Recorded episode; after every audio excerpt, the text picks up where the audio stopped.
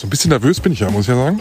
Ja, wenn man zu Leuten geht, die man nicht kennt, ne? Also genau. Die man nur so, wo man noch nie zu Hause war. Mhm. Der Aufwacher heute zu Besuch in Ratingen-Lintorf und da geht schon die Gardine zurück. Oh ja, und hier ist das Skelett, was sie uns beschrieben hat. Sie hat keine Hausnummer, sie hat ein Skelett. Hacienda Dona Isabel. Dann mal klingeln? Klingel mal. Hallo. Hallo. Hallo. Kissen. Das kenne ich als Hundebesitzer. Erstmal den Hund im Zaum halten. Rheinische Post Aufwacher. News aus N R W und dem Rest der Welt. Herzlich willkommen zum Aufwacher-Podcast, heute in Ratingen-Lintorf bei Isabel. Vielen Dank, dass wir hier sein dürfen. Schön, dass ihr da seid. Voll cool. Also letzte Woche haben wir ja ein paar Fotos geteilt von unserer Aufwacher-Session und Isabel meinte dann einfach mal so, ja, wollt ihr auch mal bei mir vorbeikommen? Das ist ziemlich cool von dir, Isabel. Hast du öfter Gäste? Ja, wir haben gerne und viel Besuch, ja. Genau, ist ja auch ein Thema, worüber wir gleich sprechen werden. Wie ist man eigentlich eine gute Gastgeberin, ein guter Gastgeber? Was gehört dazu? Ich weiß, Michael hat dazu auch sehr starke Meinung. Ich bin sehr, sehr gespannt. Der Aufwacher-Podcast, wir sprechen hier jede Woche beim Brunch darüber, was uns die Woche so bewegt hat und vielleicht auch, was nächste Woche wichtig wird. Mein Name ist Helene Pawlitzki, ich kümmere mich bei der Rheinischen Post um die Podcasts. Ich bin Michael Höhing und bin Audioredakteur bei der Rheinischen Post. Und ich bin Isabel Schiffer und komme aus Ratingen-Lintorf. Und du arbeitest in einer total spannenden Branche. Du arbeitest in der wunderbaren Welt der Düfte. Erzähl, was du machst. Ja, ich bin bei einem Parfümerie-Großhändler und äh, habe jeden Tag nur mit schönen Sachen zu tun. Schöne Produkte, schön Aussehen, schöne Haptik, äh, riechen gut. So Mädchenparadies, ja. Was ist dein Lieblingsparfum? Ähm, ach, kann ich gar nicht so sagen, weil Sommer wie Winter, Sommer äh, tagsüber oder abends, ähm, groß, also ganz eben, was für mich immer geht, ist Tom Ford oder die äh, ähm, Privé-Düfte von Dior. Aber ist es so, dass wenn du, wenn du, weiß nicht, in der Bahn unterwegs bist, dass du sofort riechst, was andere Leute aufgetragen haben? Äh, ja, ich rieche es ganz, äh, ganz häufig, aber jede Hautchemie ist natürlich auch anders und äh, wir können beide den gleichen Duft nehmen und er riecht trotzdem anders und ähm, aber die, die, diese Basis von den Düften, die ist natürlich immer gegeben und deswegen erkenne ich ganz viele Düfte, ja. Und dann denkst du manchmal auch, mh, das wäre vielleicht gar nicht so dein Duft. Ja, und es gibt auch Düfte, die gehen für mich gar nicht. Die kann ich schon gar nicht riechen, wenn wir sie auspacken, wenn wir Ware bekommen, ne? Und äh, gehen so, es gibt so No-Go-Düfte für mich. So, abgefahren. Ja. Ich finde das ja toll überhaupt, dass man die unterscheiden kann, ehrlich gesagt. Ich muss ja sagen, wenn ich in eine Parfümerie gehe, so nach dem dritten Duft ist auch vorbei bei mir. Dann kann ich auch nicht mehr riechen. Ja, dafür gibt es ja diese Kaffeegläschen, äh, die da stehen. Und ähm, es macht aber immer gar keinen Sinn in einer Parfümerie, weil man sprüht die ja auf äh, Papierstreifen. Und das ist ja Zellulose und Kleber und, äh, und, und Baumwolle vielleicht oder holzig und äh, verfälscht einen Duft völlig. Du musst ihn auf deiner eigenen Haut riechen. Aber da kann ich ja eine Fachfrage stellen. Ich bin ja auch, ich, ich mag Parfums. Ich bin aber jemand, der kauft dann die großen Flaschen. Ja. Benutze aber ehrlich gesagt nicht viel. Macht ja Sinn. Also wenn ich Parfum benutze, dann nehme ich immer nur so zwei. Einmal links, einmal rechts. Aha. So. Und, äh, also das ist schon viel wahrscheinlich, ne? Hm? Das ist schon viel, Nein. Oder? Nein, okay. Ich, oh, ich kenne Freunde, die immer, die sprühen sich von oben bis unten ein. Für okay. mich ist ein Röhrchen einmal. Okay, echt krass. Okay. Ja, Mensch. Und ich habe dann so einen so einen, so einen Krug dann im Schrank stehen, ja. und aber über Jahre. Ist da irgendwann, wo du sagst, ja, jetzt ist es dann auch vorbei, also es riecht nach nichts mehr, also hat das ein Verfallsdatum oder ist bei Parfum, wo man sagt, ja, es ist so gut verpackt, das geht auch in drei Jahren noch? Nee, du wirst es riechen, wenn es umgekippt ist. Äh, sie werden, wenn du sie, wenn du die Flüssigkeit sehen kannst, sie wird dunkel und äh, auch ein bisschen zähflüssiger und die wirst du dann nicht mehr nehmen. Aber wenn sie nicht gerade in einem warmen Badezimmer der Sonne aus, ausgesetzt sind, ähm, kannst du sie schon lange nehmen. Es ist also ja viel Alkohol drin. Also sollte ich das C K One, was ich glaube ich habe, aus vom achtzehnten Geburtstag, sollte ich jetzt mal. Warum? Du bist ja erst neunzehneinhalb. Ne? Geht noch.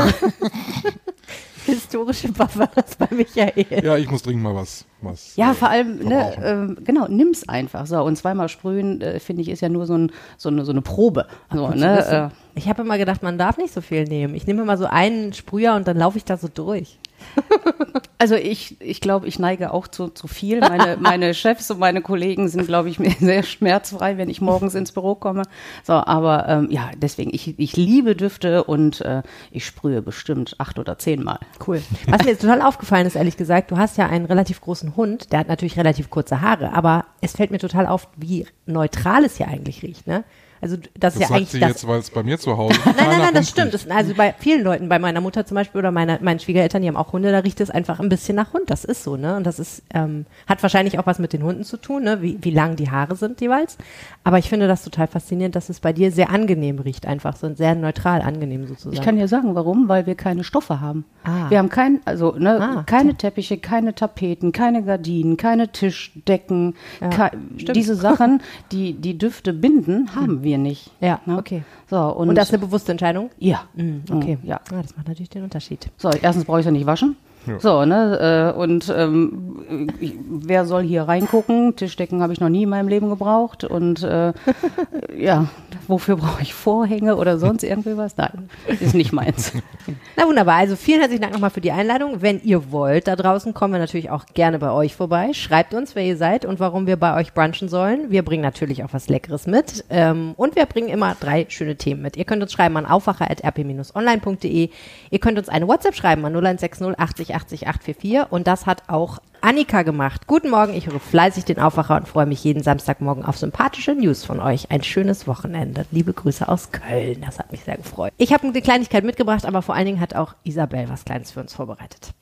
Was gibt's heute, Isabel? Ich habe vorbereitet ein Bircher Müsli.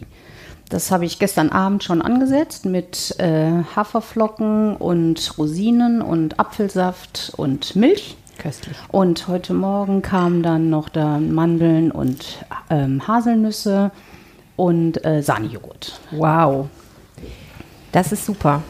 Auf, und auf speziellen Wunsch auch keine Banane. Das ist, oh ja, vielen Dank. Das war mein spezieller Wunsch. Banane ist ja das Einzige auf der Welt, was ich nicht esse, so ungefähr.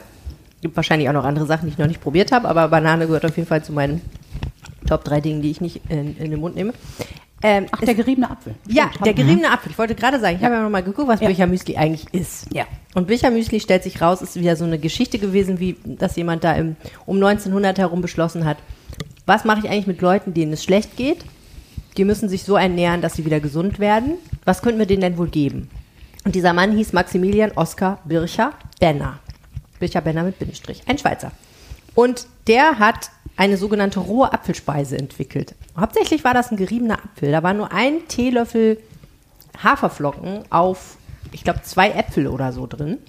Und die musste man über Nacht einweichen, weil Haferflocken damals nämlich nicht so waren wie die heutigen Haferflocken. Du hast sie jetzt auch über Nacht eingeweicht, mhm. ne? Genau, aber damals war das so, wenn du die nicht eingeweicht hast, konntest du die einfach mal nicht essen. Und ähm, am wichtigsten war ihm aber der Apfel, der mit Schale und Kernen gerieben wurde, also komplett. Und Äh, außerdem ein bisschen Zitronensaft, gezuckerte Kondensmilch, Freunde. Lasst es euch auf der Zunge mhm. zergehen. Damals war nämlich die Kuhmilch doch eher ein Gesundheitsrisiko offensichtlich. Da könnte man nämlich Tuber- Tuberkulose von kriegen. Und Nüsse und Mandeln. Und die Idee dahinter war, dass wenn man möglichst viele unbearbeitete pflanzliche Rohkost isst, dann nimmt man damit biologisch wirksame Lichtquanten in sich auf, Michael. Mhm, toll. Ja. Und die schenken einem Lebenskraft. Ich muss immer lachen, wenn man in Hotels ist. Mhm. An diesen Buffets steht dann meistens ein großes Schild, wo dran steht, unser unverwechselbar, unvergleichliches, unser Hausrezept, Bircher Müsli, nur hier, endlich könnt ihr es essen. Und dann nimmt man sich einen Löffel und denkt am Tisch, das ist doch nicht euer Ernst. Weil? Weil der Plempis da meistens schon die ganze Woche auf dem Buffet steht. Das ist, das ist ja schon, hat schon keine Struktur mehr. Das ist hier super lecker. Das ist sehr, sehr gut. Also Wirklich? ich, äh, ich mache es immer mit kernigen Haferflocken, mhm. ne, weil die anderen sind dann irgendwann so weich wie, wie, wie Babynahrung. Mhm. So, ne, ähm, außerdem sind sie einfach gehaltvoller. So, und da macht es einfach die Zeit, dieses Einweichen. Super lecker. Und ähm, genau, und es, es muss natürlich auch kein Diätjoghurt da rein, sondern äh, der zehnprozentige. Ne? Wenn schon, denn schon. Ja, wenn ja. schon, denn. Ja, genau. Aber sonst, sonst wird es einfach pappig. Ich habe ein Rezept, wo äh, die Milch durch Sahne ersetzt wird. Hm. Das ist dann auch nochmal eine Spur drauf. Ein bisschen ist auch drin. Ja. Und was hast du jetzt hier noch mitgebracht? Ich habe gedacht, einen kleinen Kontrast zu Müsli, aber es ist eigentlich gar kein Kontrast. Das ist Quatsch. Aber ich dachte irgendwie, wir haben ja in diesem Brunch-Podcast noch nie Pancakes gemacht. Das ist eigentlich komisch. Das muss eigentlich jetzt mal sein.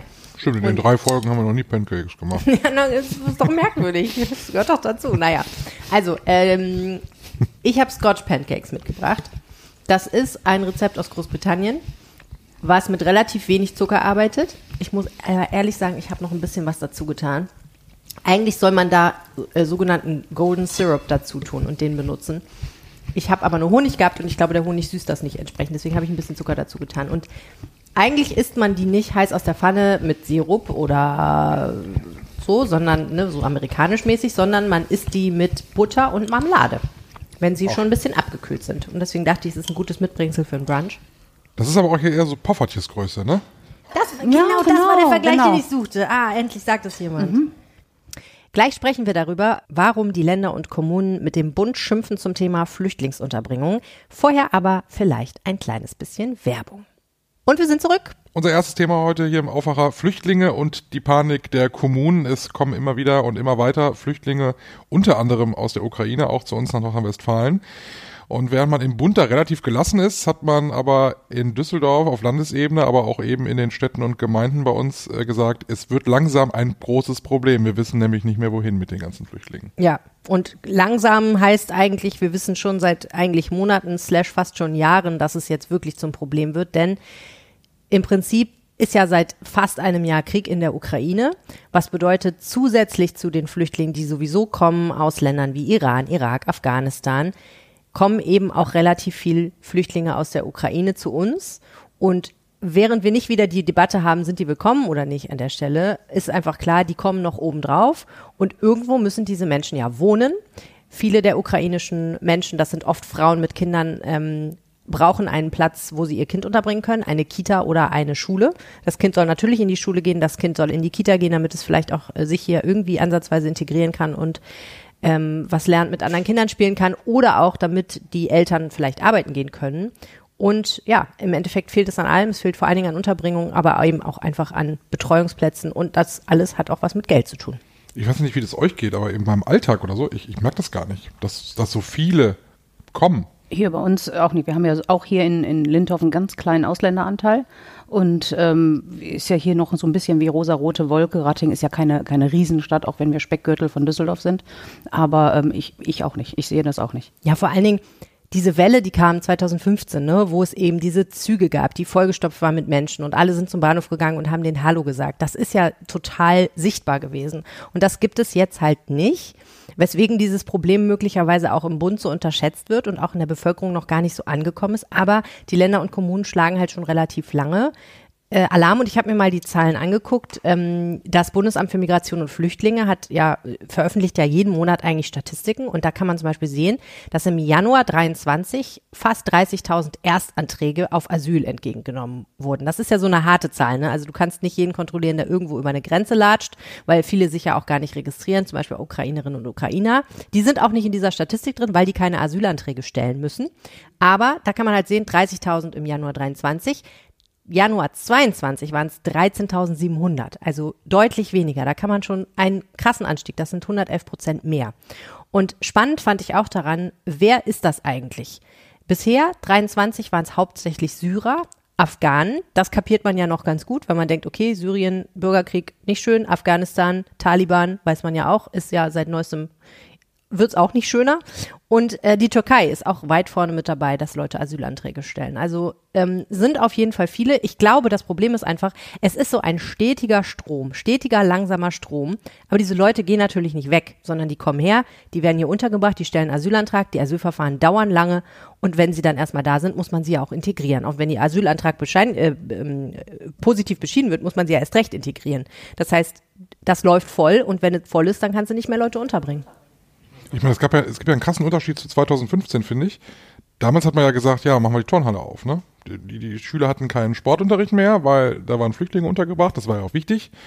Das ist in, jetzt, in der jetzigen Situation völlig ausgeschlossen. Also man möchte keine Turnhallen aufmachen, da wehren sich ja alle gegen, ne? Dass man, auch ich meine, das ist Zelte, natürlich auch, diese riesen Zelte, die überall ja. standen, ne? Ich meine, ich finde das ja auch unwürdig einfach, ne? Wie man, wie man da ganze Familien in Turnhallen unterbringen kann über so eine lange ja. Zeit. Das war eine Notlösung, ja. ähm, aber da möchte man jetzt nicht mehr hin. Das hat, glaube ich, auch was mit der Corona-Pandemie zu tun, ehrlich gesagt, weil wir ja ein, aus einer Zeit kommen, wo Kinder und Jugendliche zum Beispiel keinen Sport machen konnten in Turnhallen, wo diese Einrichtungen alle geschlossen waren. Und da sagt man halt auch, das können wir jetzt nicht schon wieder machen. Wenn wir unsere kommunale Turnhalle dafür verwenden, dass da Menschen untergebracht werden, was ja an sich schon irgendwie nicht toll ist, so, und man sich nicht wünscht, dann können natürlich diese Turnhallen auch nicht anderweitig verwendet werden. Also das ist, glaube ich, einer der Gründe, warum alle sagen, nein, das machen wir auf keinen Fall wieder.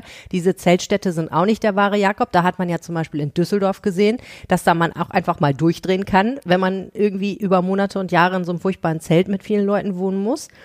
Und im Endeffekt ist es, glaube ich, eine so dauerhafte Belastung, ähm, dass die Kommunen halt jetzt schon relativ frühzeitig auch sagen, es geht nicht mehr. Also die warten nicht erst, bis es wirklich nicht mehr geht, sondern sie sagen halt jetzt schon sehr laut Bescheid. Und das, was der Bund dann ja so anbietet, das ist ja eher so bescheiden. Also der Bund hat ja Immobilien und hat ja Platz und sagt dann ja auch, da können wir auch Flüchtlinge unterbringen. Aber wenn man sich dann anguckt, was es dann ist, dann denkt man sich, mh, ja, vielleicht doch besser ein Zelt. Das ist total absurde, eine total absurde Debatte. Der Bund sagt, aber wir stellen doch ähm, Flächen bereit, wir stellen doch Unterbringungsmöglichkeiten bereit. Wieso beschweren sich die Länder denn? In Nordrhein-Westfalen sind es, geht es teilweise um Brachflächen, wo du erstmal hingehen müsstest und eine Wasserleitung hinlegen müsstest, um die für irgendwas zu verwenden. Es geht teilweise um Bundeswehrgelände, wo mir unser landespolitischer Korrespondent Max Plück sagt, die kannst du eigentlich nicht einfach verwenden, weil da nämlich vorher Panzer drüber gerollt sind und Munition verwendet wurde. Da kannst du nicht ein Zelt draufstellen und Leute unterbringen. Das musst du erstmal auskoffern. Vor allem Kriegsflüchtlinge dann auch. Ne? Also, kommt doch erschwerend hinzu. Oder es sind teilweise Gebäude, die einfach sanierungsbedürftig sind, wo man auch sagt, ja, schön, da hat jetzt halt zwanzig Jahre keiner drin gewohnt, da ist nichts gemacht worden. Das kannst du nicht nehmen und da irgendwie eine Familie unterbringen. Das geht halt nicht. Also das, ja. Das zweite Problem ist, der Bund zahlt immer mal was. Die machen immer so Einmalzahlungen, ne? Wenn, wenn die Länder sich zu sehr beschweren, dann Dann gibt es ein Schweigeld. Aber was sich natürlich alle wünschen, insbesondere auf kommunaler Ebene, aber eben auch bei den Ländern, ist eine dauerhafte Lösung. Also, dass wirklich dauerhaft gezahlt wird und man da nicht irgendwie von Monat zu Monat plant. Aber ich glaube, es ist auch ein Unterschied, ob wir von zwanzig fünfzehn, zwanzig sechzehn, zwanzig siebzehn sprechen mit den ganzen Flüchtlingen. Da sind ja ganze Familien gekommen. Und jetzt kommen ja ähm, viel mehr Frauen mit ihren Kindern, die ja häufig hier auch privat untergebracht werden. Nancy Faeser äh, kriegt ja jetzt Post von, von Ministerpräsident Wüst. Ne? Die hat ja einen Brief genau, geschrieben. Genau, die hat einen schönen Brief geschrieben. Letzte ich meine, die hat natürlich ihren Hessen-Wahlkampf noch im Hinterkopf. Also da weiß man ja auch nicht, ob Nancy Faeser das alles jetzt überhaupt so gestemmt bekommt. Ne? Ich bin da ja auch ein bisschen skeptisch, was sie alles machen will und soll und ob das alles so richtig ist. Mega spannend auf jeden Fall. Nächste Woche hat sie ja zum Flüchtlingsgipfel ins Innenministerium geladen. Es gab ja schon mal einen im Oktober. Da wurde allgemein gesagt, das hat jetzt, jetzt nicht so furchtbar viel gebracht. Unter anderem deswegen, weil Nancy Faeser damals offenbar gesagt hat, also sorry Leute, aber über Geld brauchen wir gar nicht reden, dafür bin ich nämlich nicht zuständig. Geld kann ich nicht verteilen, das macht das Finanzministerium. Weswegen ja einige sagen, also erstens muss da sowieso Bundeskanzler Olaf Scholz zu so einem Flüchtlingsgipfel laden, das ist Chefsache. Das kommt vor allen Dingen von C D U-Politikern, die ja sowieso irgendwie immer in der Opposition dann natürlich versuchen, ähm, direkt an der Spitze zuzugreifen. Aber die anderen sagen auch, das Finanzministerium muss da natürlich auch mitreden. Christian Lindner muss eigentlich mitmachen. Auf jeden Fall hast du völlig recht, äh, Nancy Faeser ist unter Druck, weil sie eben auch noch einen Landtagswahlkampf in Hessen jetzt bestreitet. Da ist sie ja Spitzenkandidatin für die S P D. Und da wird sie natürlich an jedem Wahlkampfstand jeder Bürgermeister von jeder Kommune darauf ansprechen, was der Bund denn jetzt zu tun gedenkt in dieser Frage, für die sie ja verantwortlich ist. Das heißt, wobei ich ja sagen muss, dass Nancy Faeser auch irgendwie eine Innenministerin ist. Ich habe noch nie eine Innenministerin, Innenminister gesehen, der so wenig präsent war wie sie. Findest du? Seit, ich hab den, seit, der, seit der Bundestagswahl habe ich die doch gefühlt nicht mehr gesehen. Ich habe eine total andere Wahrnehmung. Erinnerst du dich nicht an, ähm, an, an ihren ja. Auftritt ähm, bei der W M zum Beispiel, dass sie auf der Tribüne gesessen hat in Katar mit ihrer One-Love-Binde. Man darf Nancy Faeser nicht unterschätzen. Macht das nicht. Die ist, die ist eine sehr erfahrene Politikerin, die weiß, glaube ich, das ist sehr viel Strategie dabei. Also ich finde, sie ist relativ präsent gewesen an vielen Stellen, aber das ist natürlich immer so eine Frage, was sieht man, was sieht man nicht. Ich habe mal neulich in einem relativ teuren Restaurant gesessen in Düsseldorf, habe ich mir mal gegönnt. Und da saß ich am Tisch, neben an saßen vier Frauen, alle sehr schlank und offenbar sehr wohlhabend, und unterhielten sich über Nancy Faeser und regten sich tierisch auf über diesen Auftritt äh, bei der bei der W M und meinten, das ginge doch nicht, dass man so eine One-Love-Binde an seinem nackten Arm trägt, dann auch noch in einem muslimischen Land, aber vor allen Dingen auch, wenn man so dicke Arme hat wie Nancy Faeser. Da habe ich gedacht, ihr tut natürlich dem Feminismus gerade einen riesigen Gefallen. Danke, Leute, wir haben das erste Mal eine Bundesinnenministerin und euer Problem ist, dass ihre Arme nicht schlank genug sind. Dabei ist sie die Einzige, die sich mit dieser One-Love-Binde dahingesetzt hat, während irgendwie die Fußballer es nicht offen Kette gekriegt haben. Na gut, also ich sag nur, warte mal ab. Ich habe bei der Restaurantgeschichte gedacht, gleich die Tür geht auf und Nancy Faeser. Habe ich auch gedacht. Ja, genau. Ich dachte, wo geht der Spannungsbogen? Oder sie sitzt von hinten ah. ne, und kriegt das Ganze mit. Ja, ja. Das wäre natürlich ja. auch cool. Nee, so war das nicht. Nee, Nancy Faeser war nicht in Düsseldorf im Restaurant. Habt ihr Lust auf was zu trinken? Auf jeden, jeden Fall. Fall. Was hast du mitgebracht? Masala Chai. Habt ihr das schon mal getrunken? Also ich glaube, ihr seid eher Experte in Sachen Chai als ich, oder? Also ich habe schon ganz viele Chais getrunken. Ich stehe auch voll auf Chai. Auch so ja. Chai-Latte und Matcha-Latte finde ich auch sehr gut. Das ist ja verwandt. Ja. Aber ich muss sagen, es, ich musste mich da erst dran gewöhnen, ehrlich gesagt. An so Tee mit Milch fand ich ja ursprünglich nicht so optimal. Ja. Okay, also, also wie geht das? Einfach Wasser, dann brauchen wir ein paar Milch. Alles schon da, von den frischen Bergbauern. Sag mal, also nur jetzt mal, dass ich die Technik verstehe. Erstmal kocht man offenbar einen Tee, oder wie sieht das aus? Ja, du musst jetzt Wasser, Milch, die Gewürze, das muss jetzt alles in äh, alles einmal aufgekocht werden. Mit dem schwarzen Tee zusammen und am Ende kommt einfach nur noch Zucker rein. Da ist gar nicht viel Milch drin. Das kommt ja noch. Ach so, okay. Wie viel kommt ja. denn da rein? Eine Tasse. Okay, alles klar. Ich bin auch gespannt, ich habe es ja noch nicht probiert. Also drei Tassen Wasser, eine Tasse Milch. Für ja. drei Tassen Chai. Seite. Jetzt kommt der schwarze Tee rein. Ich habe jetzt hier einfach mal aus dem Beutel von einer Düsseldorfer Tee. Die ungenannt werden bleibt, bleiben soll. Genau. So, ich habe jetzt hier ähm, eine Mischung gemacht aus Ingwer, Kardamom, äh, Zimt, Nelke, äh, hier gehäckselt, also gemahlen. Gemahlen. Gemahlen. Genau, und da kommt jetzt äh, ein großer Teelöffel rein. Oha, der ist groß. So, das sollte jetzt reichen. Jetzt muss das einmal aufkochen. Als jetzt darf man das hier drauf? Ja, das ist, ja, darfst du drauf. Also, so okay. Ja, dann, dann äh, probiert mal. Chin, chin. Mm. Scharf. Das ist der Ingwer. Aber so scharf ist es auch wieder. Und der Pfeffer. Ich find's gut. Ich find's auch gut. Ja. Auf jeden Fall. Hat hinten raus so eine scharfe, ja, ne? Genau. Ich finde genau. das super, aber du kannst mit scharf nicht so, ne? Ich schwitze halt sofort. Wenn ich habe eine Mütze an und das heißt hier unten drunter wird's jetzt, da perlt es schon. Ach, ja, auch der Ingwer. Der, ja. der heizt ja auch ein. So ja. muss das doch sein. Dafür ist der Chai doch da. Ich kann, ja. ich kann gleich alles aufmachen, dann ist hier kalt. Schon geht's. Ich find's gut. Vielen Dank, Michael. Habt ihr Marie-Agnes Strack-Zimmermann gesehen in ihrer legendären Büttenrede? Ich habe sie klar. gelesen in der Zeitung. Gelesen, ne? Aber das ja. Foto hast du gesehen. Ja. Ich hab, ich, das lief bei mir zu Hause so im Fernsehen, aber der Ton war sehr, äh, sehr leise, weil ich war in der Küche und habe da irgendwas getan und äh, hatte dann nur gesehen, wie sie ihre Rede hielt und äh, das gar nicht so groß mitgekriegt. Und dann guckte ich nur irgendwann und dann habe ich Friedrich Merz Gesicht gesehen und das war ja wirklich irgendwie, da hat man gedacht, das ist jetzt vorbei. Ne? Also er guckte gewesen. ja wirklich äh, sehr schlimm. Also ja. sie hat eine Rede gehalten beim äh, Orden wider den tierischen Ernst. Das ist auch so eine Karnevalsveranstaltung, die ich eigentlich eher meide, hm. weil, äh, können wir gleich nochmal über Karneval sprechen, aber der Orden wider den tierischen Ernst ist Aachener Karneval und ist schon sehr trocken, also muss man sagen. Und äh, sie hat ihre Rede gehalten und äh, ich kann mal zitieren, äh, das waren so die, die Stellen, äh, wo Friedrich Merz alles aus dem Gesicht gefallen ist.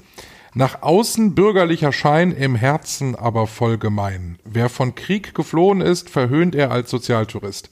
Heißt ein Junge Ali und nicht Sascha, beschimpft er ihn als Grundschulpascha.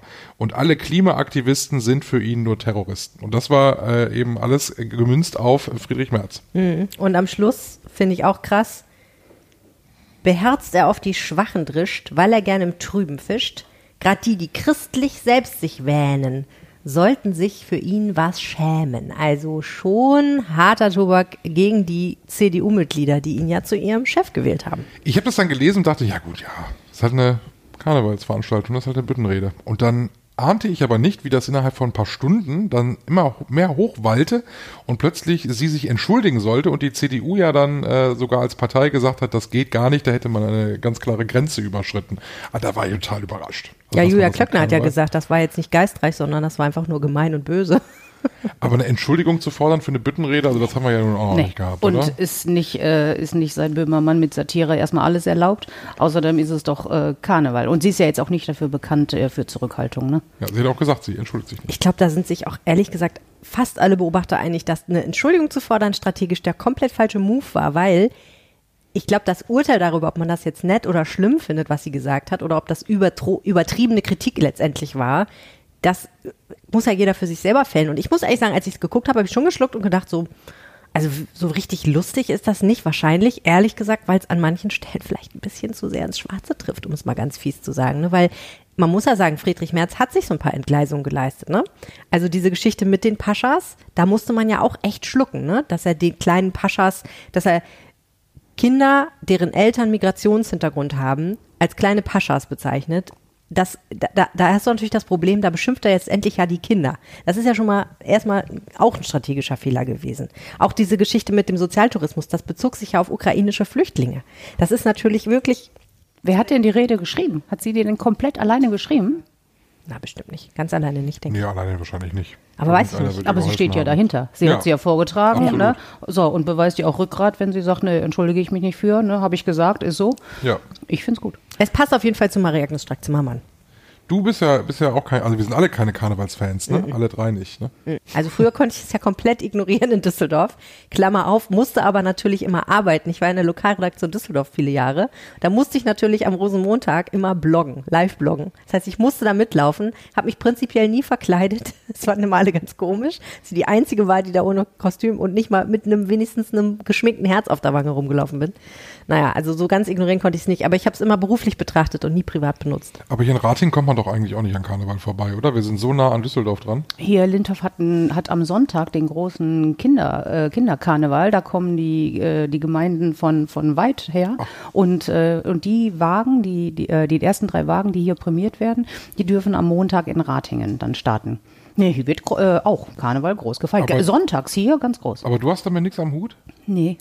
Ich, glaub, ich bin ja zugezogen, ne, hier nach Ratingen. Ich komme eigentlich aus Velpert. Die haben noch weniger damit zu tun. Und ähm, nee, ist, ist nicht meins. Ich gehe auch freiwillig arbeiten, sowohl Rosenmontag als auch Altweiber. Äh, ich finde es toll, ne? Wer da alles Spaß dran hat, bitte geht alle, ich nehme euch keinen Platz weg. Macht einen das beliebter oder unbeliebter bei Kollegen, wenn man freiwillig Rosenmontag arbeitet? Ähm, weder noch, da wir ja so ein, so, so ein kleines Team sind, ne? Also wir sitzen ja auch hier in Ratingen, ähm, weder noch, wir sind da alle ganz neutral. Okay, spannend, ey. Und deine Familie? Auch nicht, alle nicht. Ja, okay, Gott sei Dank, ne? Das würde also arge Verwerfungen nach sich rufen. Ich sag dir, ich bin neulich morgens um drei aufgewacht und habe erstmal ein Karnevalskostüm für meine Tochter bestellt, weil ich gedacht habe, scheiße. Und was, Marienkäfer oder was willst du? Nee, Hund. Hund. Ja, also deswegen, weil sie bellt ja gerne und sie hat jetzt auch gelernt, wie man hechelt. Ich habe ihr beigebracht, wie man hechelt. Und jetzt hechelt sie immer und dann bellt sie. Das ist irgendwie niedlich. Deswegen ja, habe ich gedacht, da weiß sie wenigstens, was sie machen soll, wenn sie ein Hundekostüm anhat. Wenn Marienkäfer, ja, was soll sie denn machen? Auch wieder doof, wenn jetzt hier diese, mit dieser Zigeuner-Debatte, ne? Was meinst du, wie viele ähm, ähm, Indianer, Cowboys und äh, all, ne? Hm, du meinst die Zigeuner-Debatte in Düsseldorf mit den Flingeranern, ne? Genau. Mit der Flingeraner Zigeunergruppe, die im Umzug mitläuft, ja. Ich kann es an der Hand abzählen, wie oft ich richtig Karneval gefeiert habe. Es war eigentlich nie so richtig schön. Es ist meistens kalt. Also richtig arschkalt. Ich meine, das liegt in der Natur der Sache. Karneval ist nun mal immer noch im Ja, komm, aber im Schützenwesen ist es immer zu heiß. Ja, aber dann hat man Kostüme an, die stören einen spätestens nach dem fünften Bier. Entweder rutscht es oder die Schminke verläuft. Oder, oder man, du kommst nicht raus, wenn du auf Klo musst. Dann denke ich mir manchmal, Leute, die irgendwelche, was ist, die an Accessoires mit haben, das würde mich stören. Weißt du, so einen riesengroßen Hammer, weil man jetzt halt irgendwie Steinzeitmensch irgendwie ist. Ne? Boah. Ganz schlimm. Nein, das ist nicht mein Fest. Isabel hat ein schönes Thema mitgebracht für diese Aufwacher-Folge. Und zwar Gastgeber sein. Tatsächlich, da kann man, da kann man ganze Romane drüber schreiben. Ja, es gibt ja nicht nur gute Gastgeber, es gibt ja auch gute Gäste. Ne? Ja, ist, ist ja auch auf beiden Seiten. Genau, genau. Du bist ja eine gute Gastgeberin, das äh, merken wir ja hier in dieser Podcast-Folge. Ähm, achtest du drauf, wenn du irgendwo eingeladen bist, äh, ob das alles so richtig läuft, wie du dir das auch als Gastgeberin selbst vorstellen würdest? Also bist du sehr aufmerksam? Ja, ja. Mir fa- ja, genau. Ich, ich bin gerne Gastgeber. Ich kenne das von zu Hause. Mein Vater ist Spanier und wir, ne, wir haben immer, äh, wir haben eine große Familie und da wurde immer äh, gerne viel gefeiert und auch viel gegessen, viel gegessen, viel getrunken und ich finde, das gehört A dazu. So, und ähm, ich finde immer, ein Gast muss sich wohlfühlen, wenn er reinkommt und bis er wieder rausgeht. So, da und äh, mir ist das wichtig, ne, mhm. dass, dass Gäste sich wohlfühlen. Und äh, so bewerte ich das auch, wenn ich woanders bin. Also bewerten ist jetzt einfach zu, zu viel gesagt, aber wenn ich irgendwo hingehe, ich bin schon gerne Gast. Was fällt dir sofort auf? Wenn ich was mitbringen muss. Ich hasse mitbringen. Das, äh, nein, das, ich finde immer, wenn man, wenn, also jetzt nicht irgendwie, komm, Freundinnen untereinander, wer hat was im Kühlschrank, wir treffen uns spontan heute, das nicht. Aber ich finde, wenn man, wenn man Gastgeber ist, weil, äh, wenn man eingeladen hat, wenn man Geburtstag hat oder einfach nur sagt, komm, wir machen nettes Essen für, für Freunde, wie auch immer, dann steht kein Gast zu Hause und muss noch meinen Kartoffelsalat, Nudelsalat, Salat, weiß ich nicht, Nachtisch irgendwas machen, das gibt's nicht. Die Aber was machst du, wenn die fragen, soll ich was mitbringen? Immer nein. Okay. Immer nein und immer direkt dahinter, ich bringe ja auch nichts mit. Ich finde aber, es, es setzt mich als Gastgeberin immer relativ stark unter Druck, wenn Leute mich fragen, ob, was sollen wir mitbringen? Das ist ja auch gar nicht, soll ich was mitbringen, sondern was sollen wir mitbringen oft. Ja. Und ich habe oft das Gefühl, Hunger und gute Laune. Genau, das sage ich auch immer, aber ja. ich habe oft das Gefühl, ich muss mir was ausdenken, damit die, mhm. nee. Ich, ich, ich bin da einfach kein Freund von. Ich finde, wenn man eingeladen ist, dann ist man eingeladen. So, ne? Und dann steht man nicht vorher nur zwei Stunden in der Küche, sondern zieht man sich schön an, kommt gut gelaunt und äh, entspannt. Und äh, das ist ja meine Aufgabe. Und, ähm, und das halte ich auch so, wenn ich eingeladen ich bin. Natürlich, wenn mir jemand ausdrücklich, ich sag mal, gute Freundinnen und sagen, so, wir heute Abend spontan, mache ich das gerne. Mhm. Aber ähm, ich bin da, nein, ich bin da kein Freund von. Bei nein. dir gibt es ja sogar Geschenke für die Gäste. Bin ich ganz großer Freund von, so Goodiebags, ne? So, und äh, mache ich auch mit meinen Mädels. Äh, und die sind, äh, ja, auch immer, ich glaube, ich bin eine gute Freundin und äh, verteile immer gerne. Was mhm. ist das da eigentlich, Michael, was du da geschenkt bekommst? Das ist für Odin, das ist für meinen Hund, glaube ja, ich. Ja, ne? Das ist ein Serrano-Donut. Wow. Oh.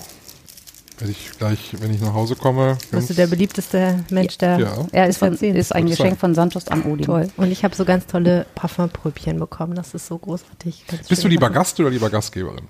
Sowohl als auch. Ja? Ich bin, ja, ich bin gerne Gast. Ähm, aber ich bin, äh, ich glaube, lieber Gastgeber. Ich bin auch lieber Gastgeber. Ja, bei Michael ja, weiß ich halt, er wird auch ein bisschen wuschig, wenn, wenn's nicht, wenn der Abend Macken hat. Nicht? Nee. Also ein bisschen. Es gibt halt so viele Fragen, die man dann als Gast für sich beantworten muss, wie man, wie man auf gewisse Dinge reagiert. Zum Beispiel, äh, Klassiker ist ja, äh, wenn du irgendwo hinkommst, Schuhe aus oder Schuhe nicht oh, aus. Ja, das, das ist ja so der Klassiker. Politikum. Ne? Bei mir zu Hause muss niemand die Schuhe Nein. ausziehen. Finde so. Ich auch. Ähm, und, aber es gibt, es gibt Freunde von mir, die da halt dann sofort sagen, Schuhe kannst du hier abstellen. Und ich, oh, ja. ich möchte das nicht. Nee. Und ähm, das ist halt schwierig. Und ich habe mal gelesen, im Knigge steht da drin, als Gastgeber darf man nicht fragen, darf man nicht äh, darauf bestehen, dass jemand die Schuhe auszieht. Macht ja Sinn. Ähm, obwohl das ja viele wollen das ja so. Aber, ja, aber und warum stellen die Frage gar nicht? Ne? Das weiß ich auch nicht, aber ich habe, ähm, ich meine, wenn ich, wenn ich äh, irgendwo bin, wo kleine Kinder auf dem Boden noch rumkrabbeln, mag das vielleicht irgendwo ja noch so, vielleicht so seine Berechtigung haben. Ne? Ich habe einen Hund zu Hause, das heißt, der liegt irgendwo mal ein Haar, das ist dann sowieso doof. ähm, Aber ich, es gibt Freunde, da ist das einfach so und da bringe ich meine Hausschuhe mit. Da weiß ich das dann aber auch. Ne? Dann ziehe ich da meine Hausschuhe da an. Okay, also ich würde auch, äh, wenn keine Schuhe ausziehen, aber ich finde immer überhaupt die besten äh, Einladungen oder die besten Feiern sind immer die, wenn sich die, die Gäste hier so wohlfühlen, dass die anfangen, äh, komm, ich mache mal eine Runde Getränke neu oder die fangen an, äh, anzurichten auf den Tellern oder Fleisch klein zu schneiden oder die sich hier so wohlfühlen, dass die sagen, komm, ich übernehme einen Teil äh, ne, von von meinem Mann und mir. Und dann denke ich mal, guck mal, läuft rund. So, da, das finde ich gut, ja. wenn, wenn das hier so, so eine Mitmachgeschichte dann ist. Ist halt so. Nun wissen wir aber auch, dass es ja nicht immer so schön ist. Ne? Also man ist ja manchmal auch irgendwo eingeladen, wo man sich als Gast dann denkt, so, hier komme ich jetzt möglichst zügig und unauffällig. Ich muss noch zu McDonalds. Ja, und das ist natürlich schwierig. Ne? Hattet ihr sowas mal, dass ihr irgendwo als Gast, ihr müsst ja keinen Namen nennen, aber wo ihr sagtet, oh, ja. hier würde ich gerne mal die Gastgeberrolle mal eben ja. übernehmen, um mal ja. was zu retten? Ja, hatte ich schon. Mhm. Ja. Ja, und das kann einem richtig die Stimmung versauen, ne? Muss man echt sagen. Weil man auch sich so hilflos ausgeliefert fühlt in der Situation. Ich war mal auf einem, Leute, äh, auf einem ist das euer Ernst hier, dieser Salat, ist das wirklich euer Ernst? Ja gut, das passiert ja manchmal, dass was nicht so gelingt, ne? Aber ich war mal auf einem Raclette-Abend. Es war nicht nur der Salat. Es waren, eigentlich, waren wir nur, eigentlich waren wir nur zu viert, ne? Ja. Und äh, ich hatte halt, ich trinke halt dann auch gerne was, ne? Ja. Und ähm, ich hatte dann relativ zügig meinen Wein leer, so, und bei, gerade bei Wein ist es ja präsent, wenn es leer ist. Bei so einer Bierflasche ist das, fällt das ja nicht immer so direkt so auf. Es dauerte aber einfach so eine dreißig, vierzig mhm. Minuten. Du würdest dann auch nicht fragen, ob ich noch einen Schluck Wein haben dürfte. Das Lustige war, dass die Gastgeber sich halt grundsätzlich dann in der Küche den Wein nachgefüllt haben. Nein. Und kamen mit dem vollen Weinglas wieder. So, und, und ich dachte, hm. Ja, die haben halt gedacht, dass du das auch machst. Und ich mache dann so, ich habe dann das leere Glas und dann spiele ich dann damit so ein bisschen rum. Ne? Also ich meine, es geht ja nicht, also es geht ja nicht noch auffälliger. Auffälliger, genau. Ne? Aber wenn dann die Gastgeberin aufsteht, in die Küche geht und sich den Wein Nein. nachfüllt und mit dem vollen oh. Glas dann wieder zurückkommt. Du hättest das Glas umdrehen müssen. Ich dachte erst irgendwie. Aber du würdest ich, dann auch nicht fragen. Habe ich wohl schon zu viel? Ja, es, man sieht es doch. Oh ja. Also Entschuldigung. Na gut, aber was ist denn ein schlechter Gast? Der immer also, das Handy in der Hand hat, das finde ich ganz furchtbar. Es gibt verschiedene Sachen, ja. die man falsch machen kann. Ne? Ich hatte auch schon Leute. Oh, da, da bin ich selber zu unpünktlich. Wir reden nicht von der, von der akademischen Viertelstunde, ne? Sondern okay. du hast vielleicht ein Essen geplant. Das ist dann zu spät, das Problem Punkt. Ja, ja okay. so irgendwie fertig, planst noch eine halbe Stunde vorher ein für Aperitif. Leute, so. Die zu früh gehen, finde ich aber noch schlimmer eigentlich. Ne? Die sagen, ich kann, ich muss gleich noch äh, leider und äh, so. Übergeben auch, ne? So, wenn du dann danach ja. das Gäste, ja. äh, die Gästetoilette putzen musst. Äh, ja, genau, weil äh, letzte Glas war zu viel, ja. ja, ja ich habe auch so ein Magenproblem oft, ja. aber das ist mir tatsächlich noch nicht passiert. So, aber, ne?